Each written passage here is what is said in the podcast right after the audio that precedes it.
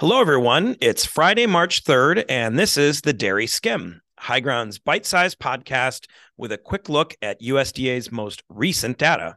This afternoon, USDA just published the January 2023 Dairy Products Production and Dry Stocks Report. Since it's late on Friday and since Betty needs to catch a flight, we're going to keep this short and sweet.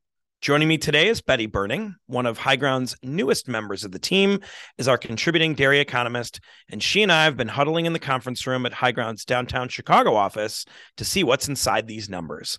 Betty, it's been great having you in Chicago these past two days. Any parting thoughts as we ship you home this evening?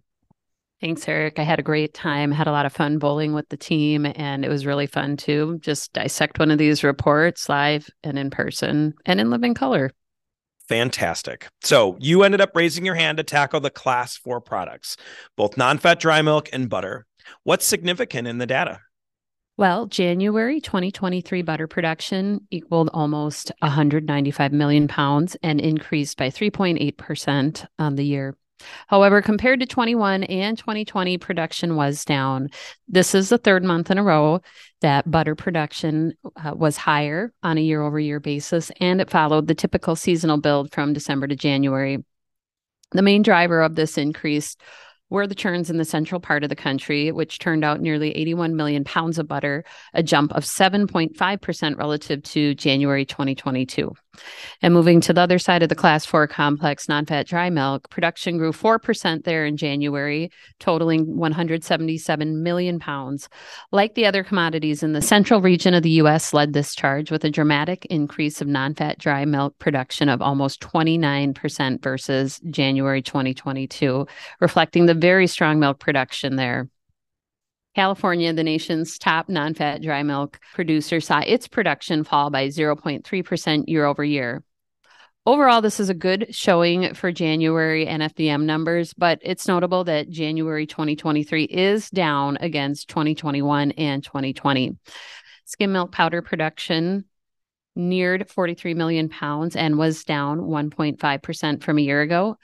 Notably, though, USDA revised its non fat dry milk and skim milk powder production numbers from December, taking the December NFDM numbers down 8.8 million pounds while raising the SMP number by 6.1 million pounds.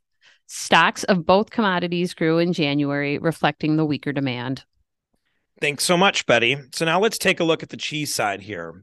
The big surprise was cheddar cheese production at 356 million pounds was up 7.1% over the previous January. That helped drive total cheese up 3.2% year over year. And even on the cheddar, month over month was up 4.7%, which was well above trend so much of that cheap milk in the upper Midwest was turned into cheese, and we saw some pretty significant growth across the central region. But when we were looking at these numbers and comparing them against cold storage, remember in our cold storage analysis, we saw both year over year and month over month declines in the natural American style, which suggests now that we have it that January demand was really strong. So, what was it? Was it strong exports? Well, we'll find out that information next Wednesday when the USDA releases its updated trade numbers. Our feeling is, is that that's not necessarily the case, but there could have been some residual Q1 exports done um, a little bit more than we would have expected. But most likely that that came from domestic demand. And I think it's important to remember, as we've talked about during that cold storage analysis, that the first half prices ended up really high. Looking at the dry whey side, I think another interesting piece here sweet whey powder was the lowest monthly production of any month since October of 2021. And for January, it was the lowest dry whey production since 2014. Stocks were down month over month, but slightly above year over year levels. Interestingly enough, you know, we still have really high numbers on the whey side. And then looking at whey protein concentrate and whey protein isolates, production was below previous year for the last three consecutive months, yet stocks are rising incredibly high. It tells us that demand is not very good. In any case, that's a little bit here from the Dairy Skim, Eric Meyer and Betty Berning from High Ground Dairy. We hope you all have a great weekend, and we're looking forward to diving even further into this data and releasing our comprehensive written analysis on Monday. Have a good one. Be sure to subscribe so that you never miss an episode. And if you're interested in receiving more information as well as our analysis, please visit highgrounddairy.com to request a free 30 day trial today. Futures and options trading involves substantial risk and is not suitable for all investors.